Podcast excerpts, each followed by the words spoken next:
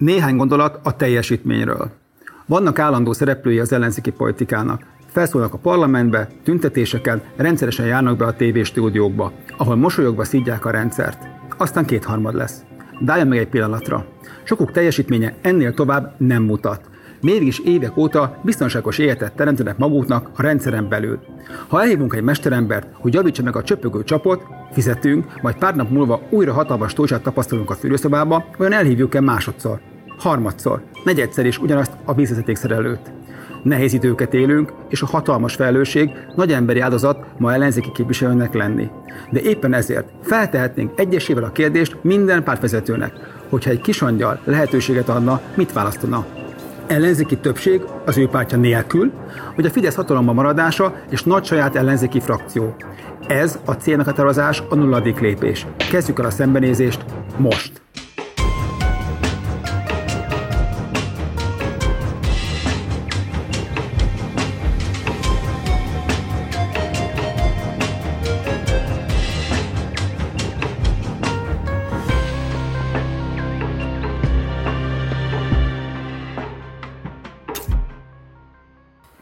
Sziasztok, ez itt a Vétó harmadik adása, Ruf Bány vagyok, és a mai napon Pap Szilárddal, állandó misvezetőtársammal fogunk beszélgetni Tóth Péter kampánytanácsadóval, akiről biztosan láthatom, hogy ez egyik legsikeresebb magyar ellenzéki kampánytanácsadó, rendkívül sok sikeres kampány van mögötte. Szakterülete a bázisépítés és a mozgósítás. A mai nap témája mi más lehetne, mint a politikai teljesítmény. Az ellenzéki kudarcokat általában sok mindenre szokták magyarázni, a mostani 22-es negyedik kétharmadnál a következők jöttek szembe. Fideszes média túlsúly, a választási törvény egyenlőtlensége, felkészületlenség, erőforrás különbségek, Dávid és Góliát harca, illetve a választási törvényből eredő győztes kompenzáció. Ezek részben mind igazállítások, és nagy részükkel persze lehetne mit kezdeni, a választási törvényel persze kevésbé. Ma avval fogunk foglalkozni, amire igenis van ráhatásunk, annak, hogy legyen következménye a kudarcoknak, illetve annak, hogy hogyan lehet mérni, értékelni és befolyásolni a politikai teljesítményt. Igen, és mielőtt szóhoz engednénk a Pétert, még monopolizáljuk egy kicsit a mikrofont, hogy ugye elitekről fogunk beszélgetni, tehát hogy, hogy hogyan választja ki a az eliteket, akik ne, az ellenzék, akiket, akiket ugye sikerhez kéne juttatni az egész ellenzéki tábort, és hogy hogyan lesz a cserebogár, itt érdemes egy ilyen rövid-rövid kitekintőt tartani, hogy hogyan is választjuk meg, a, hogyan lesznek parlamenti képviselőink, és hogy ugye a választási rendszer szempontjából a 2010-11-es átalakulások azok egy töréspontot jelentek, de mondjuk az megmaradt a rendszerváltás óta, hogy a képviselőinket azokat egy vegyes rendszerbe választjuk, egy részüket azokat egyéni választókerületekben, ahol 2011 óta az kap, az kap mandátumot, aki a legtöbb szavazatot szerzi, tehát ez egy egyfordulós rendszer, nem kell szükségszerűen abszolút többséget kapni a körzetbe, hanem csak a, a legnagyobb kisebbség is elég. És akkor a másik része az pedig egy zárt pártlistán történik, és akkor ugye amikor bemegyünk a szavazófülkébe, akkor két szavazólapot kapunk, az egyiken egyének nevei vannak, közülük választunk, a másikon pedig pártlisták vannak, és akkor közülük választunk. És ugye 199 parlamenti képviselő van jelenleg, ebből 106-ot egyéni körzetben választunk, tehát névre szavazunk, és 93-at pedig pártlistáról kerülnek be. A legutóbbi választáson 2022-ben az ellenzék összesen 57 mandátumot szerzett, ennek kétharmada, pont kétharmada az listáról, tehát 38 az listáról került be, és akkor van a fennmaradó 19, akik meg egyénibe, a, ugye a 18 budapestiből 17-et, és plusz még a szegedi és a Pécsi körzetet. Szóval ez az a választási környezet, amit ugye adottságnak tekintünk, vagy az ellenzék adottságnak tekint, és akkor ehhez próbálkozik folyamatosan alkalmazkodni. Ugye 14-ben volt egy ilyen kis összefogás, de külön indulva, amúgy az LMP, a Jobbik az külön indult, akkor 18-ban külön indultak, külön listákon, de volt valami fajta ilyen nagyon bocsinálta utolsó pillanatos koordináció az egyéni körzetekbe, és akkor 22-ben meg a teljes összefogás összefogás, tehát listán is és egyéniben is közösen indultak. Na és ugye, szóval, hogy van ez a, van ez a probléma, hogy, hogy hogyan alkalmazkodjanak ehhez, és ez például tök jól lekövethető Gyurcsány Ferencnek a mindenkori megszólalásaiban, hogy évről évre elmondja, hogy épp melyik lesz a, melyik kombináció lesz a sikerrecept. Erről készültünk egy rövid bejátszóval, azt nézzük meg, és akkor utána mehetünk tovább, hogy hogy is jutunk át innen az elit szelekció kérdéséhez. Nekünk a demokratikus ellenzék támogatóinak, mozgalmainak, pártjainak össze kell fogni. Közös programmal, közös miniszterelnök jelöltel, közös listával, közös egyéni jelöltekkel. Ön most egyszer csak így megszerette Gyurcsány Ferencet? Mindig szeretett. Hát a liblingje voltam Abszolút, állandóan. abszolút, abszolút. Tulajdonképpen, eh, hát eh, igen. igen. Igen, maradjunk ennyiben. Hogy a múltat nagyon feszegessük, de nem akarom elviccelni a dolgokat.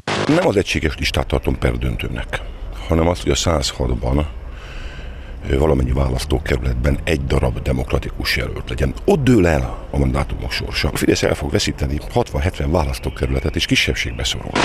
Nem jó ez a konstrukció. A választóknak a lehető legegyszerűbb, legvilágosabb javaslatot kell tenni. Szerintünk ez a koordináció, hogy nekem van jelöltem, itt neked meg ott, és akkor külön listáink vannak, ez nem hoz, hanem visszavazatot. Azt hiszem nem volt akkor igazunk, hozzáteszem, de is bizonyosodott.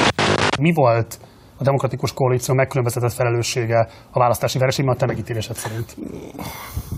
De szerintem semmi. Na ugye, szóval, hogy megy, megy 13 éve ez az alkalmazkodás, és akkor mindig van egy csoda recept, hogy hogyan kell összefogni, de hogy esetleg felmerülhetne ennyi vereség után az a kérdés is, hogy nem az alkalmazkodás módjával van a baj, hanem esetleg a választók nem biztos, hogy ezeket a személyeket akarják, akik ö, szerepelnek a listákon. Úgyhogy itt szerintem van egy ilyen személyiségi probléma is, és akkor Péter hozzád az első kérdésünk az lenne, hogy mit is jelent ez a, a, ez a személyiség probléma, és hogy a mai adásban miért a pártlistás jelöltekről fogunk beszélni, tehát hogy mi bennük a megkülönböztető jelentőség. Ahhoz, hogy valaki egy politikai párt vagy közösség választást tudjon nyerni, három alapvető tételnek kell megfelelnie.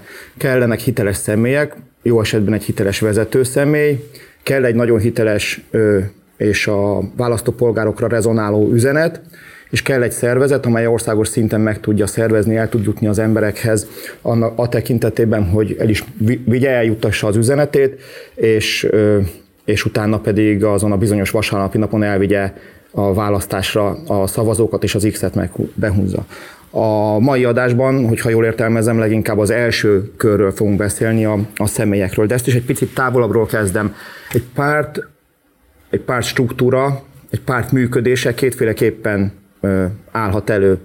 Az egyik lehet egy ilyen PR alapú médiapárt, amelyiknek az a lényege, hogy ö, egy bizonyos általában egy számjegyű vagy alacsony két számjegyű százalékot elérjen, de amelyiknek fontos általában listáról parlamentbe jutni, a mandátumhoz szerezni, hogy ott a hangját hallassa, és, és az üzeneteit meg tudja fogalmazni, és eljusson valamekkora választói réteghez.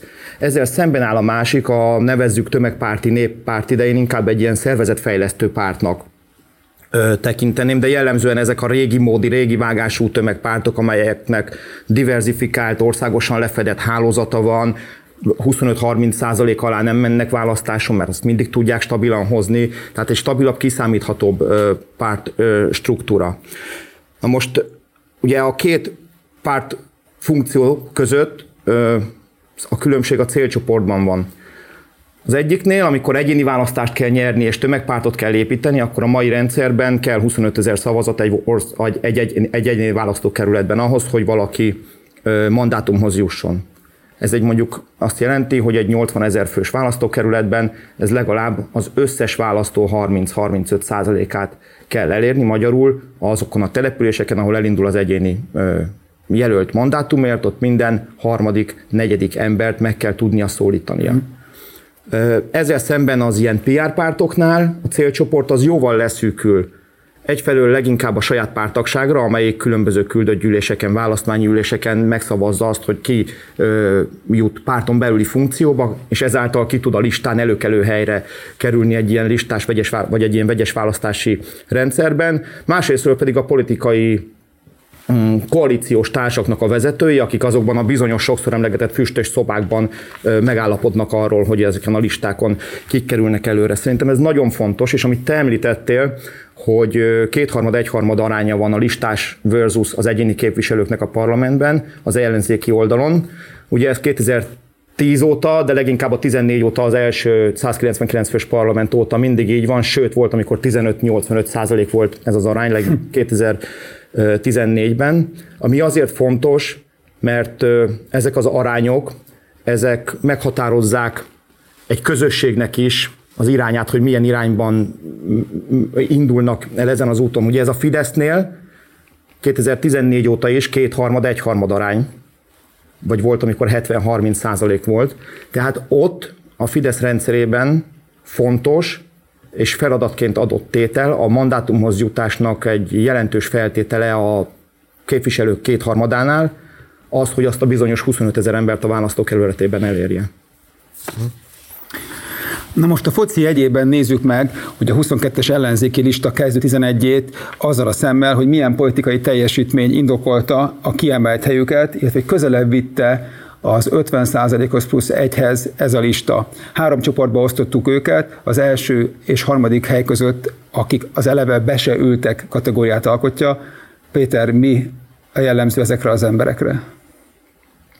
A lista egészéről beszélve azt tudom elmondani, hogy ha utólagosan visszanézünk, de talán ez előre is látható volt, és hála Istennek nekem vannak olyan ö, bizonyítékaim, amelyekkel állítani tudom, hogy ezt nem csak utólagosan mondom, hanem előtte is tartottam ezt az álláspontomat, hogy a lista összeállítása az maga a cinizmus listája, és csoda, hogy két millió ember egyáltalán szavazott erre, a, erre az összellenzéki listára, pontosan a, a, a személyek miatt, és nem csak csoda, hanem talán azt is bizonyítja, meg azt is mutatja, hogy mennyien állnak szemben az Orbáni rendszerrel, hogy annak ellenére, hogy ilyen lista állt össze, annak ellenére le tudtak, vagy hajlandóak voltak leszavazni erre. Ami az első három helyezetet illeti, az megmutatja a Fidesz egyik nagy komparatív előnyét, mm. ami pedig az, hogy a Fidesz 2002 óta minden egyes választáson all van, nincsen B-terve, hanem arra játszanak, arra vazíroznak, hogy meg kell nyerniük ezt a választást, és kormányozniuk kell. Ugye ez 2006-ban egyszer nem jött össze, de nagyon gyorsan abból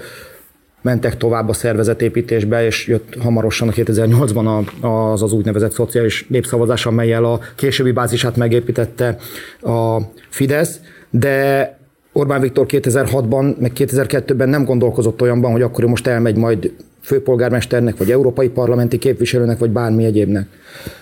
És könnyen belátható az, hogy aki nincsen all annak egyszerűen kevésbé fontos, kevésbé tud érdemes, érdekes lenni bármilyen mm, választás. Ugye itt az első három helyezett, a Márkizaj Péter, Dobrev Klára és a Karácsony Gergely, ők gyakorlatilag kimondva vagy kimondatlanul már a választás előtt elmondták a választópolgároknak, hogy ők vereség esetén nem fogják fölvenni a mandátumokat. Hmm. Szavazatok ide, de igazából körülbelül nem érdekes, mert én csak azért vagyok itt, hogy egy arc legyek, egy, egy, egy kép legyek, semmi egyebet nem teszek hozzá, nem, vesz, nem leszek veletek a következő négy évben a parlamentben. Ez nem tudom, hogy egy mennyire Bocsánat, Péter, ez, mit, ez, ez mit üzen szerinted a, a választóknak, hogy valaki eleve azt mondja, ugye Márkizaj Péter esetében egy kicsit talán más, mert ő azt mondta, hogy ugye mégis ő vezette ezt a listát, és az, hogy a vereségben nem ül be, hogy ott egészen bonyolult módon találtak ki utána a következő egy-két napban, hogy akkor ha a hódmezővásárhelyen elveszíti, megnyeri Vázárjánossal szembe, akkor ahhoz teszi függővé, ez egy másik másik kérdés, de a második, a kettes és a hármas, ez ugye Karácsony Gergely és Dobrev Klára, ez mit üzlet? Ennek mi a, hogy mondjam, mi a politikai tartalma, vagy kampánytartalma, ha valaki egyből egy ilyen, ilyen kijelentéssel kezdi a, a, a, a mozgását? Szerintem a mélyében az, hogy ennyire veszlek komolyan benneteket. Hmm. Ennyire fontos a ti, ti képviseletetek, azzal szemben, hogy mennyire fontos az én egyéni uh-huh. életstratégiám.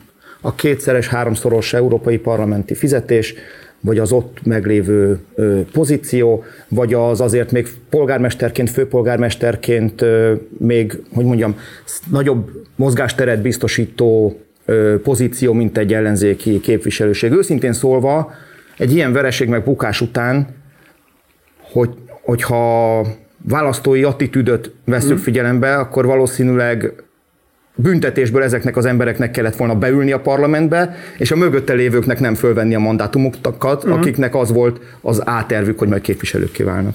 Érdekes ez, a, hogy kiraknak egy arcot, amit mondtál itt az előbb ezzel kapcsolatban, mert hogy szerintem ez egy ilyen tágabb leadership válságot is mutat az egész, hogy, hogy ugye mit jelent politikai vezetőnek lenni, azt, hogy képes vagy egy jól kigondolt politikai cselekvési terv, egy stratégia mentén összeszervezni különböző érdekű embereket, végigvinni őket ezen a munkafolyamaton, és vállalni mindezért a felelősséget. Mm. És akkor ehhez képest a, a lista első helye az, ez, az ilyen avatar logika érvényesül, tehát hogy kirakunk arcképeket a kirakatba, akik egyébként jók mindenre, tehát jók listavezetésre, miniszterelnök jelöltnek, polgármesternek, európai parlamenti képviselőnek. Ráadásul általában pont ezek a ezek az avatárok azok, akik ö, nem rendelkeznek a saját táborukon belül valós mm, felhatalmazással a vezetése. Tehát nincs az, hogy mm. ki van nekik mondva, hogy ti most vezessetek minket, mondjátok meg, hogy így, hogy koordináljátok össze a dolgokat, tehát hogy van egy ilyen ö, ö, kvázi vezetői felhatalmazásuk, hanem, és erre a Karácsony Gergely tökéletes példa, hogy örökösen hátország nélkül van, de különböző csoportoknak az avatárja tud lenni, és hogy ilyen szempontból ez tök érdekes, és legalább mondjuk a karácsony vagy a dobrevők még mindig a sikeresebbek közé tartoznak, mert hogyha átmegyünk a, nem tudom, ide akartok-e mondani még valamit, egy, vagy menjünk egy, át a... Egy mondatot csak ide kiegészítve a Pétert, hogy, hogy szerintem az, hogy, hogy ugye egy átlagos választópolgár mennyire fogja ezeket a dolgokat fel, azt a, ugye az egy, nem, ő nem figyeli minden nap a történéseket, de azt viszont, amit mondtál, ez nagyon fontos, hogy a Fidesz mindig ólénben van, amit ugye ez egy pókeres kifejezés, de inkább az lényeg, hogy mind, ugye ő ezt úgy fordítja át, hogy mindig Magyarországért van, ugye ez az ő történetük, az, hogy mennyire igaz, hogy megint egy másik kérdés. Na pont abban, amikor az ellenzékről gondolkodik egy választó, csak hogy felszínesen, ugye négy évente, vagy inkább csak két éve, vagy két évente, négy évente, pont ebben az, hogy neki van B-terve, hogy neki nem a legfontosabb az, hogy minket, mint, mint közösséget sikerre vigyen, de pont ez látszik az ilyen, az, az ilyen hozzáállásba. Hát hiszen ugye csak ránézünk arra, hogy ja, hát ő nem is fog beülni, hát akkor ő... Ráadásul, hogy mondjam, az a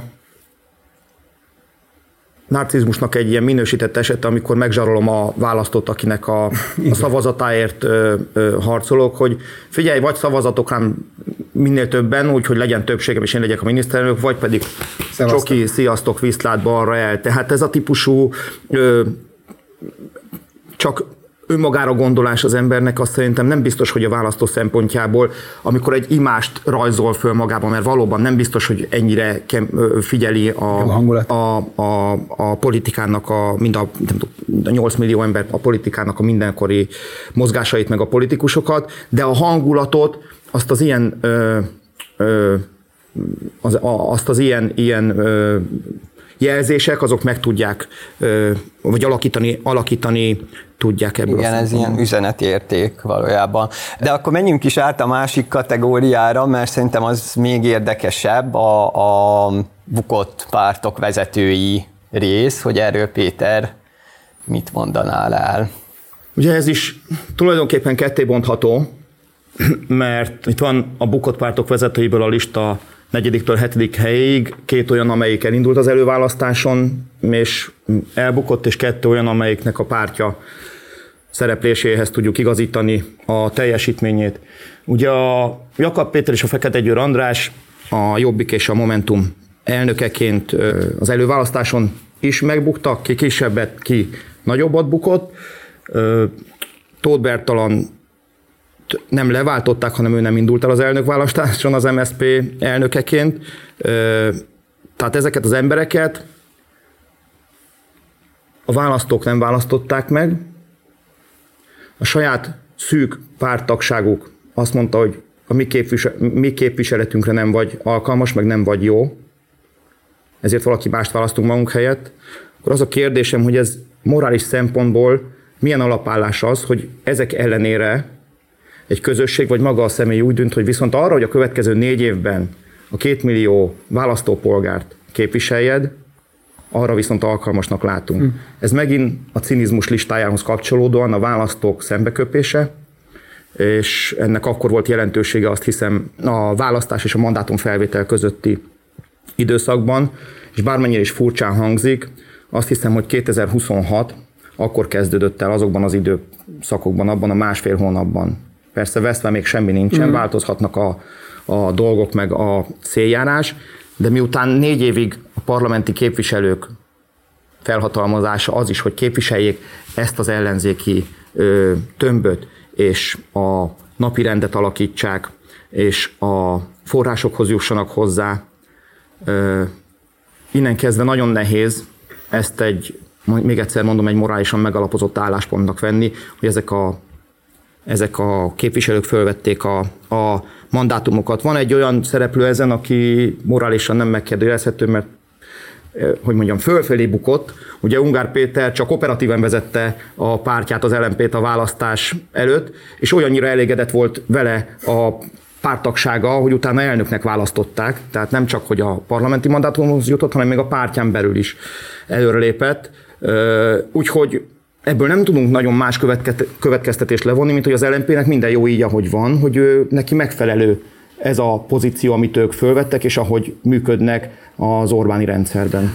Csak az jutott eszembe, hogy a, hogy tényleg ez a... Bocsánat, az csak... a kérdés, bocsánat, ne haragudj, csak az a kérdés viszont cserében, hogy az LNP választópolgárai is így gondolkoznak-e? Na hát igen, hogy ezt akartam mondani, hogy ez nem csak egy ilyen morális kérdés, hanem hogy ez egy taktikai, meg egy stratégiai kérdés is, tehát a, a következő választás szempontjából, az 50 plusz egy szempontjából szintén fontos, hogy itt gyakorlatilag az történik, hogy lefotózunk egy pillanatot a történelemben, 2022 áprilisát, a legnagyobb ellenzéki kudarc pillanatát, és akkor azt a fotót, azt így kirakjuk a kirakatba mm. még négy évig, és azt így mutatjuk tovább. Tehát, hogy gyakorlatilag ez történik, és persze lehet mondani, hogy a listát azt korábban állították össze, mint hogy kiderült volna a választási kudarc, ez ugye tényszerűen igaz, de hogy pont amit mondasz is, hogy nem volt kötelező ezt felvenni, tehát mm-hmm. senki nem szorította a kezüket hátra, hogy, hogy vegyétek fel ezt a mandátumot, hanem ott a választás utáni másfél hónapban lehetett volna úgy dönteni, hogy akkor nem, nem ezt a kudarc fotót így visszük tovább egy molinón. Szerintem fontos a politikában a, a morál, és lehet, hogy ez egy ilyen naív dolog, meg hogy engem lehet naívnak gondolni e, e tekintetből. De szerintem, amikor egy imázs épül, akkor az azokból tevődik össze, hogy a választó elhiszi hogy ő jót akar, engem akar képviselni, vagy pedig nem akar engem képviselni. És ebből az alapállásból van. Ugye az ellenzéknek, hogyha a kutatásokat nézegetünk, akkor az egyik legnagyobb ö, hátránya a fidesz szemben, hogy Orbán Viktorról elhiszik, hogy képes kormányozni uh-huh. és vezetni ezt az országot, és ebben az értelemben van egy jelentős mennyiségű embertömeg, amelyik megbízik benne, és bízik az ő kormányzó képességében. Szerintem az, hogy nincs olyan ellenzéki politikus, és az ellenzéki tömböt M blokk nem tekinti kormányzó képesnek, az ilyennekből tevődik össze, hogy ö, teljesen kusza, immorális, érthetetlen és megmagyarázhatatlan döntések, vagy nem döntések sorozatát hozzák, már onnan kezdve, hogy a saját személyük kell kapcsolatban hogy döntenek. Igen, plusz ugye van az a kérdés is, hogy ugye miért foglalkozunk ebben az egésszel, mert ugye jött az a tudom, nézői felvetés, hogy miért kell ezzel rágódni, egy év telt el, miért kell hátrafele mutogatni, miért kell megint az ellenzéket kritizálni, és ugye itt megint az a kérdés, hogy, hogy, hogy azért kell kritizálni, mert ez, hogy most így mű van, ez nem működik. Tehát valahol akkor el, meg, kell azt, meg kell azt nézni, meg kell nézni akár részterületeken is, hogy miért nem működik, miért két millió van, és miért, miért nem három millió van. És az az út például, hogy miért nem mondjuk a Fidesz listájával foglalkozunk, azért nem, egyrészt nekünk ahhoz semmi közünk nincsen, Egyrészt, kettő pedig az egy működő lista. Tehát három millió ember mondta azt, hogy rendben van az, hogy Orbán Viktor vezetés, semmilyen Zsolt rajta a második. Viszont a ellenzéki lista, ami minket érdekel, és abból szeretnénk, hogy is mondjam, abból szeretnénk fejlődni, abban viszont két millió ember mondta, hogy hát igen, olyanok vagytok, amilyenek, de még mégis rátok szavazunk, de mitől lesz megint ez több? És ugye ezek a kérdések, hogy amikor a Fidesz vádolja, mondjuk az ellenzéknek a egyik fő narratívája, hogy Orbán Viktor hogyan működik, meg hogy nincsen semminek semmifajta következménye, meg hogy kilopják a szemünket, és akkor a másik kérdés magunkhoz, hogy vajon van-e annak következménye, hogyha mi kudarcot kudarcra halmozunk. És erre egyértelmű a válasza az ellenzéki elitnek. Nincs. Jó, igen, a, az egyfelől, hogy valóban, ahogy te is mondod, Bálint, egy, a győzelmet nem kell megmagyarázni, az már egy hibás alapállás, hogyha a győzelmet meg kell magyarázni. Tehát, és kettő, valóban a Fidesz, meg a Fidesz választóközössége egy pár kapcsolatban él, hogyha úgy tetszik, egy kapcsolatban él. Azt kell mondani, hogyha kicsit távolabbról nézzük, hogy az egy működő kapcsolat. Ott a három millió választópolgár igénye ki van elégítve. Ez így van. Nekik beszélnek, hozzájuk beszélnek, elégedettek, jól érzik magukat abban a viszonyrendszerben, ahol ők működnek. Uh-huh. Én személy szerint soha nem leszek annak a tagja, és nem is szeretnék annak a tagja lenni, ez csatlakozik arra, amit te mondasz, Bálint, hogy ezért nekem nincsen dolgom azzal. Én nem az a típusú szomszéd vagyok, aki átdörömböl a, a szomszédba, hogy most valamit túl hangosan csinálnak, vagy veszekszenek, vagy nem veszekszenek, és meg szeretném oldani az ő problémájukat. Szeretnék a saját kapcsolatrendszeremmel foglalkozni, és valóban ez, ez az ellenzéki tömb vagy struktúra. Másrésztről valóban a következmények nélküliség az, ami érdekes ebből a szempontból, és hogy hogy mondjam, ez a két millió ember viszont nem él boldog párkapcsolatban, hogyha most annak vesszük az ellenzéki tömböt, mert itt van egy, van egy olyan mm, domináns fél, amelyik ledominál, és a saját eszközrendszerével ráparancsolja a, a választóközösségre a saját egyéni akaratát, és, és nem hagyja szóhoz jutni. Erre a legjobb példa egyébként még visszatérve Fekete Győr Andrásra, akiről szerintem érdemes egy fél percig még abból a tekintetből beszélni, hogy ugye ő végzett az előválasztáson a miniszterelnök jelöltek között az ötödik helyen.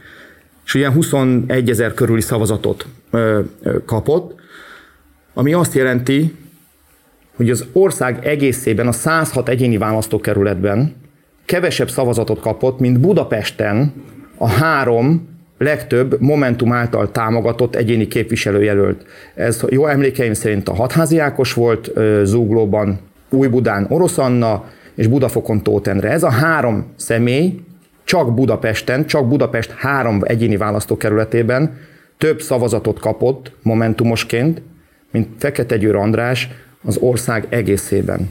És ugye ez felveti azt a kérdést, ugye a Momentum, ugye mivel indult neki 2010 hat környékén, hogy ő az új generáció, nálunk a teljesítmény, ami, ami fontos, mi nem onna, abból fogunk kiindulni, hogy ki honnan jönnek, hogy milyen kapcsolatrendszere van, hanem aki tesz, az előre megy, aki, aki nem tesz, az hátra. És ez pont ugye azt történt, hogy az első adondó alkalommal, amikor ehhez a generáció, egyébként egy sok embernek ez tetszik, vagy ez a mondás tetszene, ugye beszéltünk előző alkalommal arról, hogy a magyar fiatalok hogyan tekintenek a Fidesz rendszerbe saját magukra, és belenyugodtak abba, hogy már csak úgy lehet előre jutni, hogy nem tudom kinek milyen a pár párt szimpátiája, vagy kikit ismer, de pont ebben szembe jött létre a Momentum, és az első randó alkalommal aztán magát szembe köpte, mert senki nem gondolta azt, hogy, hogy Fekete Győr Andrásnak akkor szegényt, akkor meg kell fosztani a parlamenti mandátumától, és ne kerüljön be a listára. Na de az első helyre, amit a Momentum kap, az oda, oda delegálta azt az embert, aki szerintem hát egy elég csúfos kudarcot szenvedett el, de menjünk is tovább. Vitatkoznék veled, bocsánat, mert én, nem, én igenis elvártam volna választóként, hogy ne vegye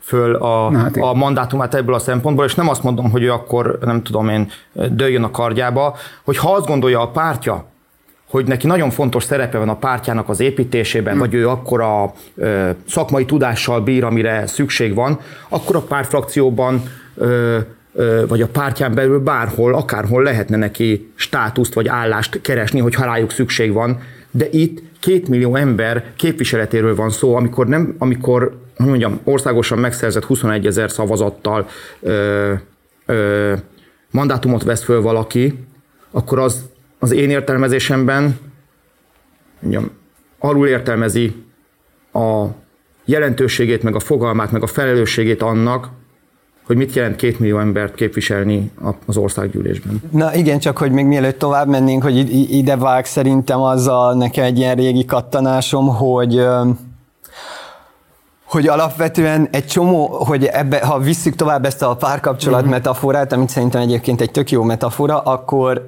akkor az, hogy a, az, az egyik fél, az elit hogyan kényszeríti rá magát gyakorlatilag a, a, a választókra, akkor ott van egy csomó ilyen, ilyen berögzült politikai közhely, amivel így legitimálják magukat, mert látszik, hogy sikerrel, teljesítménnyel nem tudják legitimálni magukat, mm. és akkor i- ilyen szövegek jönnek, hogy, hogy például van ez az ilyen állandó kivételes állapot, hogy ez itt, itt most a tétek annál magasabbak, hogy kisúj eltartva fanyalogjunk, és elkezdjük nézni, hogy melyik politikusunknak milyen milyen teljesítménye volt az elmúlt 15-20 évben, hanem itt most, ha, ha nem mi, akkor, akkor jön a patás Orbán, és e, ezt, ezt minden alkalommal eladják, és sajnos az ellenzéki választóközösség az, az ezt, ezt, e, e, ez ellen nincsenek mindig eszközei, és erről majd beszéljünk a végén, hogy milyen eszközei lehetnek az ellenzéki választóközösségnek, de az látszik, hogy úgy unblock, ha ez a választás van, hogy vagy mi, vagy a Patás Orbán,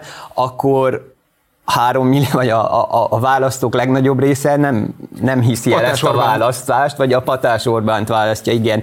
Ez az egyik metafora, vagy ilyen, ilyen szöveg, a másik meg ez a, az összefogás diskurzusnak is van egy ilyen másodlagos hatása, hogy, hogy hát mi egy ilyen sokszínű táborban vagyunk szembe a birka, nem tudom én, izé, homogén fideszes tömbbel, ugye van ez az erényfitoktatás, és hogy mi egy sokszínűek vagyunk, ezt meg kell mutatni, mindenkit be kell engedni az ernyő alá, és akkor itt tényleg sokszor teljesítmény nélküli politikusokat ö, ö, viszünk tovább egy ilyen koloncként, tehát a, nem tudom, a Fodor Gábor féle liberálisok, vagy a MOMA, Bokros Lajos, ö, sok szempontból ugye, hogy így visszük, mag, vagy vitték egy darabig magukkal az ellenzék e, ezeket a politikusokat, és így reprodukálják gyakorlatilag a sikertelenséget. Arról a szent háromságról, amiről beszéltem az elején, hogy a személy üzenet és szervezettség kell ahhoz, hogy választók szempontjából egy kormányzóképes alternatívát láthassanak.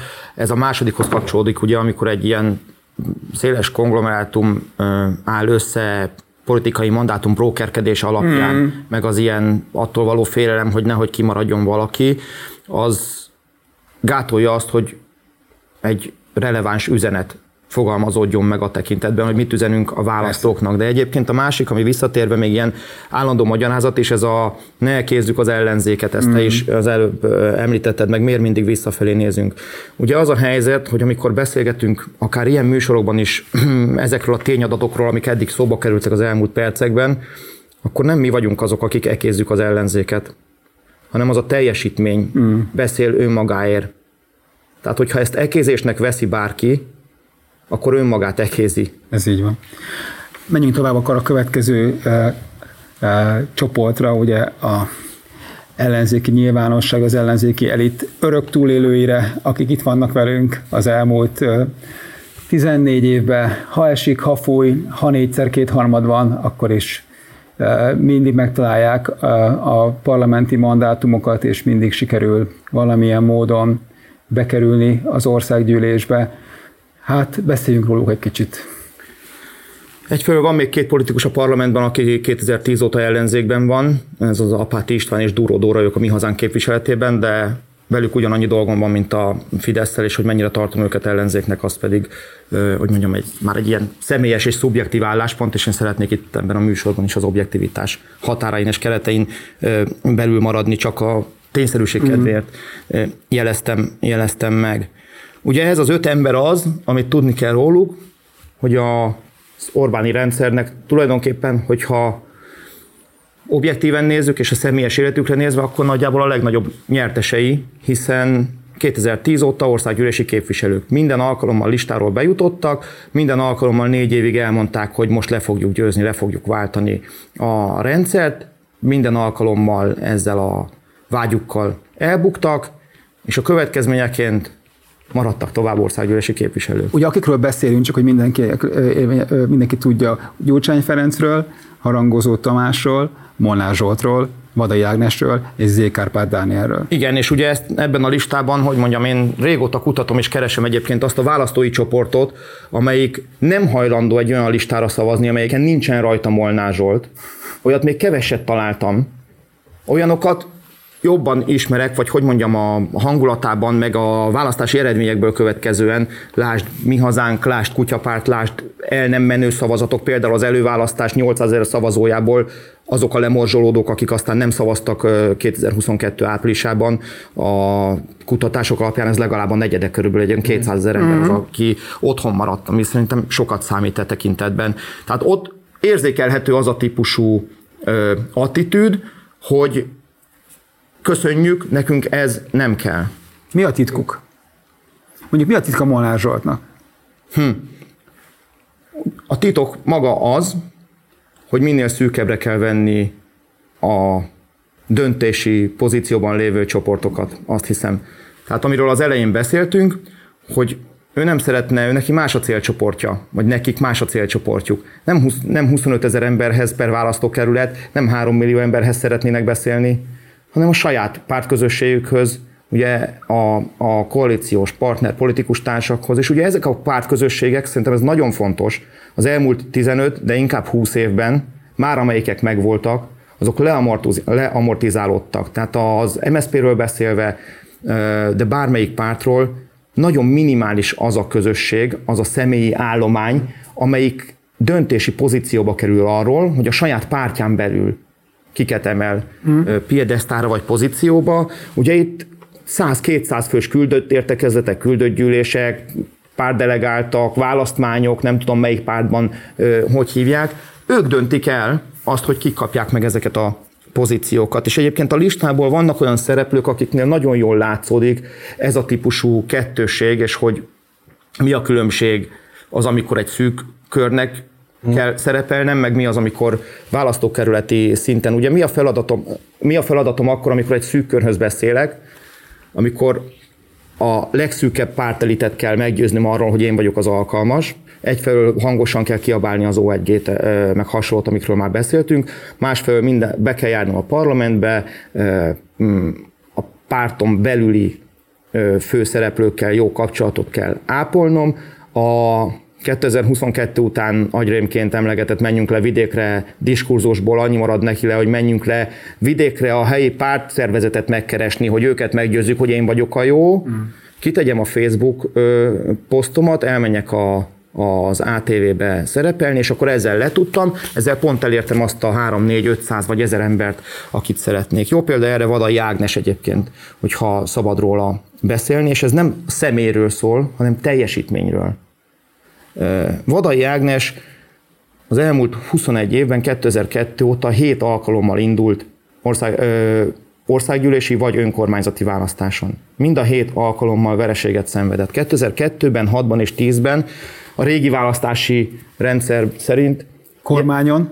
Egyébként kormányon, Jász Nagykun Szolnok 2002-ben nem, de utána, tehát 2002-től kezdve. Jász Nagykun Szolnok megye 8-as választókerületében Karcak Tiszafüred és annak a környéke, ahol indult. Egyébként Varga Mihály jelenlegi és korábbi pénzügyminiszter volt a, a, az ellenfele, és az eredményei egy folyamatosan csökkenő tendenciát mutatnak. Egyfelől 2002-ben még második fordulóra tudta erőltetni Varga Mihály, de aztán a második fordulóban a régi rendszerben vereséget szenvedett, de 2006-ban és 2010-ben ez már nem is fordult elő, nem tudott második fordulót ö, kiharcolni, ami azt jelenti, hogy Varga Mihály az első fordulóban megszerezte a szavazatok 50 plusz 1 százalékát. Ráadásul ahogy említettem az előbb, 2002-től kezdődően folyamatosan csökkent a szavazatszáma is Vadai Ágnesnek a választókerületben. 12.352-ről lement 11.230-ra, majd a 2011-es, 2010-es bebukkáskor 3.823-ra. Ami még érdekes, hogy például 2006-ban a 11.230 szavazathoz képest abban a választókerületben az MSP listája 6,7%-kal több szavazatot kapott. 11.990 szavazatot. Tehát volt ö, körülbelül nem tudom 760 e, olyan ember, amelyik hajlandó volt az MSZP listájára szavazni, de azt mondta, hogy ebből a képviselőjelöltből nem kérek. Ez szerintem egy riasztó jel. Ezen kívül egyébként indult Tiszafüreden polgármester jelöltnek, 2006-ban második helyen végzett, 2010-ben negyedik helyen végzett, és utána váltott, és el, elment Komárom-Esztergom megye kettes körzetében. Az ország másik oldalára. Esztergom, Esztergom központjával, méltán híres Völner Pál körzetébe, ahol 2014-ben Második helyen végzett 27%-os szavazatarányjal, 2018-ban pedig harmadik helyen végzett 6474 szavazattal, 11,2%-kal. Ez abból a szempontból érdekes, hogy ugye ott nem volt jobbik ellenzék összefogás, és ott Nunkovics Tibor végzett a második helyen. Egyébként, hogyha csak nominálisan összeadtuk volna Nunkovics Tibor és Vadai Ágnes szavazatainak a számát, ami aztán 2022-ben bebizonyosodott, hogy nem működik, de akkor kettejüknek több szavazata lett volna, mint Völner Pálnak egyedül. Tehát, hogyha csak ilyen nominális értelembe vesszük, mm. akkor mandátum múlt azon, hogy ő azt a 11,4%-nyi 6474 szavazót hozzátett, hozzátette. Hozzáteszem, ekkor ugye már működött az átszavazás, mert azért ott az őt támogató pártoknak a listái, kiegészítve a Momentummal, akinek, amelyiknek nem volt ott helyben jelöltje, ők 10.667 szavazatot kaptak a választáson, a 6400-hoz viszonyítva, szóval ott is volt egy 4000 fős gap, de ez már egy átszavazási tétel is volt. Nagyon, nagyon sok minden van ebbe, amit mondtál, vagy így több szál van szerintem, amit érdemes lesz kibontani. Az egyik nekem ez, a, amit még a, a, az, az elején mondtál, hogy, hogy Szóval nekem az egy ilyen dilemmám, hogy hogy itt most úgy jöhet ki, mintha egy ilyen, nem tudom, ilyen aláfölé rendeltségi viszonyt rakná, vagy rajzolnánk fel a listás szavazatok, meg a, az egyéni között, hogy az egyéni az valahogy jobb, mint a, a listás szereplés, de hogy csak erre rá akarok erősíteni, hogy ezt nem akarjuk állítani, mert hogy egyébként vannak országok, ahol tök jól működik a listás szavazás, csak pont az a szempont, amit mondtál, hogy a párt tags, mekkora egy párt, tehát hogy egy aktív, nagy pártagságú párt esetében, hogyha a párt elit, vagy a párt a bázishoz beszélsz, amikor, amikor mandátumot akar szerezni, az teljesen más, mint amikor egy ilyen teljesen leépült, pár száz ember, vagy nagyon kis tagságú pártokról beszélünk. Igen, én nem szeretnék minősíteni, hanem én tényeket szeretnék közölni, és az tényszerű, hogy mi kell ahhoz, hogy valaki egyéni mandátumhoz jusson, és mi kell ahhoz, hogy mhm. listás mandátumhoz jusson, és a magyar jelenlegi ellenzéki rendszerben tényszerűen sokkal nehezebb ellenzéki, vagy egyéni választókerületben nyerni. Ugye más az, amikor mondjuk Ausztriában, nem tudom, a, mondjuk az SZPÖ-nek van egy millió szavazója egy választáson, de 200 ezer pártagja. Tehát amikor egy lista összeáll, akkor az ahhoz a 200 ezer pártaghoz kell beszélni. Sokkal közelebb van ahhoz, mint az előválasztáson résztvevők és a végül az ellenzékre szavazók között. Tehát arányaiban közelebb van egymáshoz. Tehát ebben az értelemben, hogy mondjam, a példa így úgy lenne értelmezhető, hogy ha azt mondanánk, hogy az előválasztáson a listaállításnak a, a rendszerét is be, beemelnénk, és a listás összeállításban is az előválasztási eredmények számítanának. De most hát ebben most hogy vitatkozzak? Tehát, hogy persze a jogi szempontból a két mandátum ugyanannyit ér, ugyanaz a szavazat van utána a végén a parlamenti szavazásokkor, de egyébként különben meg nem.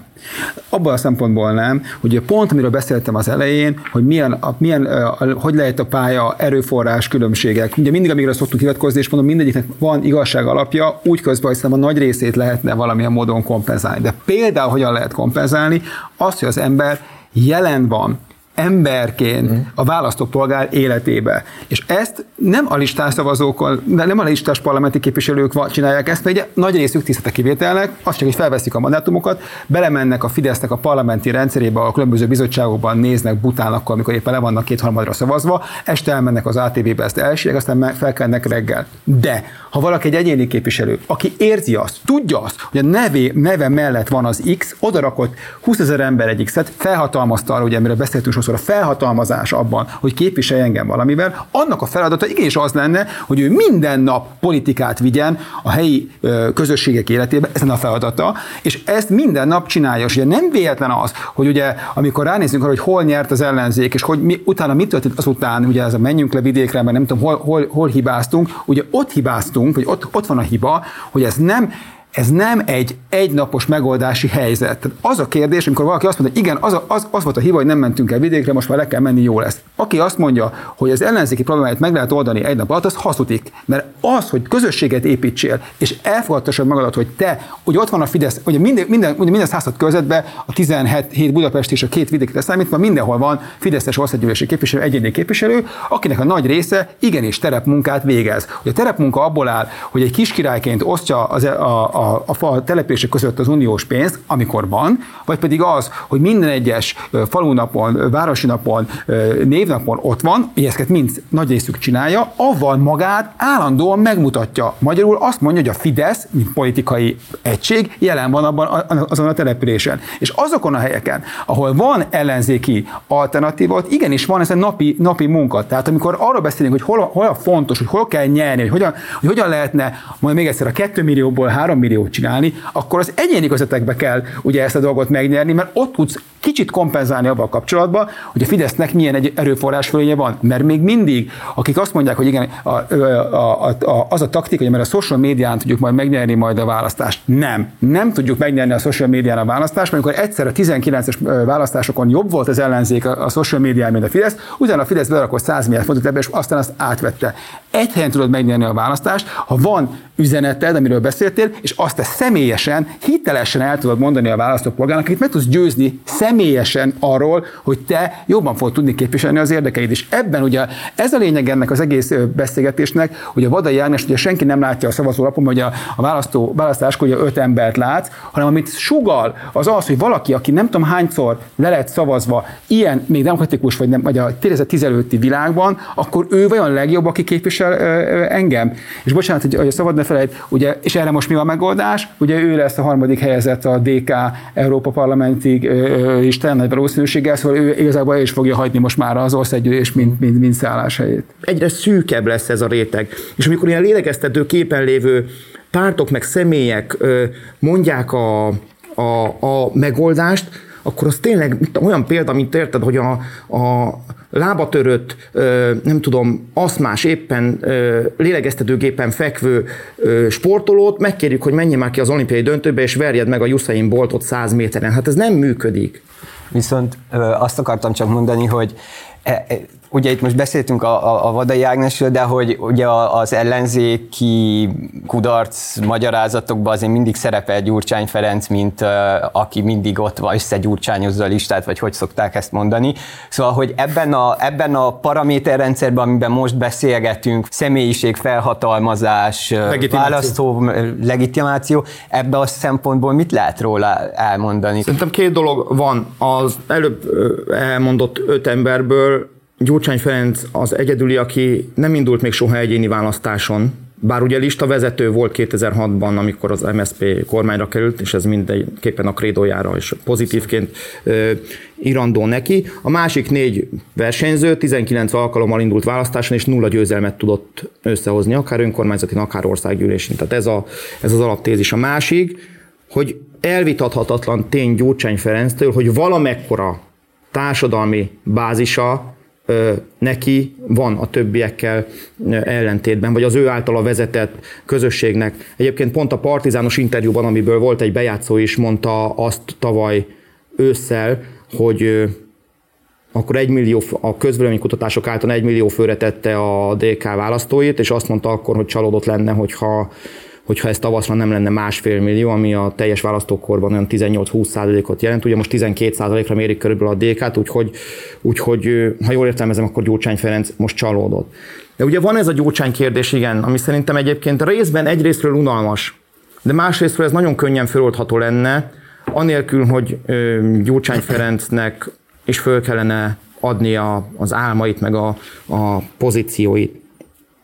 És szerintem az ő rehabilitálásához is vezetne. Egész egyszerűen meg kellene, meg kellene méretnie magát. Nem értem a DK stratégáit ebből a szempontból, hogyha ki szeretnék húzni Gyurcsány Ferencet abból a azért nehezen nem látható skatujából, amiben van, ami egy hitelességi válság, hogy miért nem indult el az előválasztáson tavaly például lakóhelyén Budapest 2 számú választókerületben Tordai Bence ellen, aki utána egyébként magasan megnyerte a választókerületet, szóval egy nyerhető választókerületben. Uh-huh. Miért Kálmán Olga indult ott Tordai Bence ellen? Vagy miért nem indult el Somogy négyes választókerületben Köcsén és a Siófok ugye Köcse Siófoki választókerülethez tartozik. Ezt már jobban megértem, nyilván ez egy kockázatosabb, az egy vidéki választókerület, az jobban a, a Fidesznek áll, tehát nem szeretnék, hogy mondjam, ebben az értelemben naív lenni. De bocsánat, miért nem szerinted? Tehát miért van az, hogy van egy, ugye, ugye sok mindent mondanak Gyurcsány Ferencről, meg sok hogy mondjam, sok igazság van benne, és sok olyan is, amit tényleg a Fidesz használ az elmúlt hát jó sok éve vele kapcsolatban. Ugye két dolog biztosan, vagy három dolog igazából igaz. Igen, 2006-ban megnyerte a választás, hogy akkor az a legitimáció az nem is, nem is kérdeződik meg. A másik, ami azért tart, hogy 14 éve ő az ország legnépszerűtlenebb politikusa, bármit is csinál, bármennyire is ezt próbálják nyilván sok-sok energiával feloldani, és közben a pártjának tényleg van egy látható teljesítménye, akkor nem ez lenne a teljesen kézenfekvő megoldás arra, hogy igen, én szeretném visszakapni, én hiszek az igazamba, igaz, hogy már négy kétharmad volt, és minden négy kétharmadban ugye én részt vettem aktorként, pártvezetőként, de mégiscsak azt hiszek az igazamba, és amikor már az ötödik kétharmadot készítik elő, akkor az már nem lesz kétharmad, mert én majd ebben majd másképp fogok működni, akkor miért nem az a legegyszerűbb teendő, hogy igen, akkor most akkor a nép elé állok, és olyan körzetben, amit meg tudok nyerni, kiállok, azt mondom, hogy igen, szeretném, hogy rám szavazhatok, és amikor rám szavaztok, akkor végre én megdicsülök abban, hogy amit eddig mondtam, hogy már nincsen ez a gyógycsányfaktor, ez igazából csak egy fideszes mágia, vagy egy fizetes hazugság, akkor az elmúlik. Szóval miért nem történik ez, mert 14 éve lehetne ö, ö, indulni a választásokon, amikor nem a listán becsúszva, hanem, hanem egyéni felhatalmazással, hogy mondjam, újra brendelve magát. De egyébként ugye az egész fideszes gyurcsányozás is sokkal kevésbé lenne egy ilyen húzóképes valami, hogy... ha azt tudnád mutatni, hogy itt van ez a választókerület, a választókerületben a legtöbb szavazó felhatalmazást Persze. adott nekem, hogy képviseljem őket. Tehát akkor nem az van, hogy füstös szobákban Gyurcsány irányítja az ellenzéket típusú dolgot, hanem az van, hogy nyílt szintéren x tízezer szavazó azt mondta, hogy képvisel minket a parlamentbe azzal hát, kezdjél valami. Hát ugye miről beszéltünk, hogy, ugye, hogy, hogy az ember hogyan tudja meggyőzni a, a választópolgárokat, ugye pont ugye az ominózus Gyurcsány interjúban ugye azt mondta Gyurcsány Ferenc, hogy ő a köcsei kocsmába jár, és ott beszélget a szavazókkal, és megpróbálja őket arra rávenni, hogy, hogy a DK-ra vagy az ellenzéki listára szavaznak, és ő ebben is, hogy is mondjam, segíti az ellenzéknek a, az esélyét. Ez most a 22-es választása kevésbé jól sikerült, mert hogy ebben a körzetben pont Köcsén 68%-kal nyelt a, a, a Fideszes jelölt, de hát majd ez későbbiekben sikerül. De hogy ez miért fontos, és szerintem ezt még egyszer tegyünk itt egy kört, hogy amikor ezekről beszélünk, akkor az a jobbító szándék vezérel minket, hogy az, amit mondtál a legelején, hogy kell az a személyi hitelességi kérdés, ami az, hogy egyrészt, ha valaki négyszer elbukott, vajon ötötszörre jó lesz-e? Kettő, ha négyszer elbukok, akkor nem tudom elvinni ennek a felelősségét. Miért nem tudom elvinni? Miért nem tudok más lenni, mint amit a Fidesz kommunikál? Miért nincsen az, Fritz Tamásnak a kifejezésével, hogy vannak következmények ezen az oldalon, és ugye mindannyian azt szeretnénk, hogy sikeresek legyünk. És ugye én vagyok a tehertétel, mert már négyszer elbuktam, akkor nagy valószínűséggel én a közösségemet, akit képviselni szeretnék, ezt a két millió, vagy esetleg három millió, vagy akár négy millió ember, vagy akár Magyarországot szeretném egy jobb irányba mutatni. Tehát magyarul az a kérdés ilyenkor, hogy az ember közösségért, a hazájáért dolgozik-e, vagy azért dolgozik, hogy négy év és nyolc év múlva legyen állása a fizetése, illetve legyen a pártjának frakciója, a frakciópénze. Ez ebben a kontraszelektált ellenzéki közegben ez államférfiú vagy államnői versus politikusi lét közötti különbség szerintem. Oké. Okay. És akkor most térjünk rá arra, hogyha meg, meg, megbeszéltük azt, hogy mi a helyzet, és hogy mi a, mi a mostani 22-es állapot, mit tudunk ez ellen tenni, mit tud az egyén ez ellen tenni.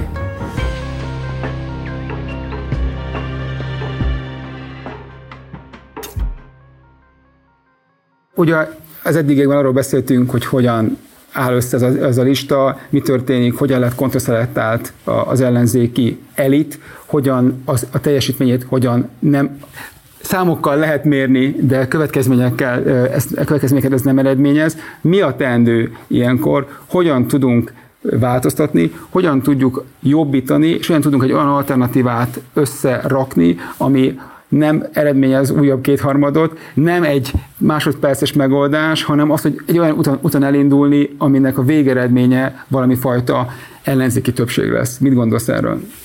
Nekem meggyőződésem, hogy a kulcs az annak a néhány tízezer embernek a kezében van, akik nagyon dühösek, elégedetlenek a rendszerrel, és politikailag aktívak is. Például egyébként ezt a műsort is megnézik, és eljutottak idáig, hogy ezt hallgatják. Vagy akik rendszeresen aktivizálódnak médiafogyasztás szintjén, vagy bekapcsolódnak helyi pártéletbe, helyi közösségekbe. Itt azért országos szinten szerintem jellemzően több tízezres nagyságrendű tömegről van szó. De azt is tudom, hogy ezek az emberek nem tudják magukról, hogy ők mennyire fontosak, és azért nem tudják, mert amiről eddig beszéltünk politikai elitről, ők tudatosan lefolytják ezt a típusú mm. információt, hiszen az ő státuszkójukat tudná egy ilyen típusú nyomás, egy ilyen típusú tömeg ö, megváltoztatni, ö, és pozícióféltésből tudatosan nem segítik ezeknek a tömegeknek az, hogy mondjam, összerendezését ebből a szempontból akik ebbe a csoportba tartoznak. Egyfelől részben tágabb értelemben azok, akik az előválasztáson részt vettek, de szűkebb értelemben azok, akik azóta is politika iránt aktív érdeklődők. Nekik az első kérdésként azt kell föltenniük a következő időszakban, aminek egy, hogy mondjam, félidős választása lesz 2024-ben az EP és önkormányzati választáson egyben, majd 26-ban országgyűlési választást, hogy ők aktivitásba vagy passzivitásba szeretnének ö, ö, vonulni, hogy bírják-e azt, hogy továbbra is foglalkoznak ezzel a nagyon frusztrált közeggel, vagy sem. Az a, rossz, az a rossz válaszom, hogyha passzivitásba vonulnak ezek a tízezrek, akkor minden marad úgy, ahogy van, hmm. minden marad a régiben, ugyanezek az emberek ugyanúgy rajta lesznek a 2026-os listán, és ugyanúgy meg fogják határozni az ellenzéki politikának a menetét, és hát remélhetőleg majd kétharmad annyira az ellenzék nyilván. Ez nyilván az ironiát talán érthető, érezhető volt ebből. De hogyha mégis inkább amellett döntenek, hogy aktivizálódjanak, akkor viszont meg kell találni azt a célcsoportot, hogy kihez kell beszélni. Szerintem az a fontos, hogy fölmérjük azt az erőt. Most erről a néhány tízezres közegről beszélve. Hogy vagyunk-e annyira erősek, tanultunk-e, tudunk-e annyit önmagunkban, vezetés nélkül, hogy kihívjuk a Fidesz rendszerét. Hogy egyből nekik menjünk neki, zászlót lobogtatva bármelyik, tudom, megyei jogú város főutcáján,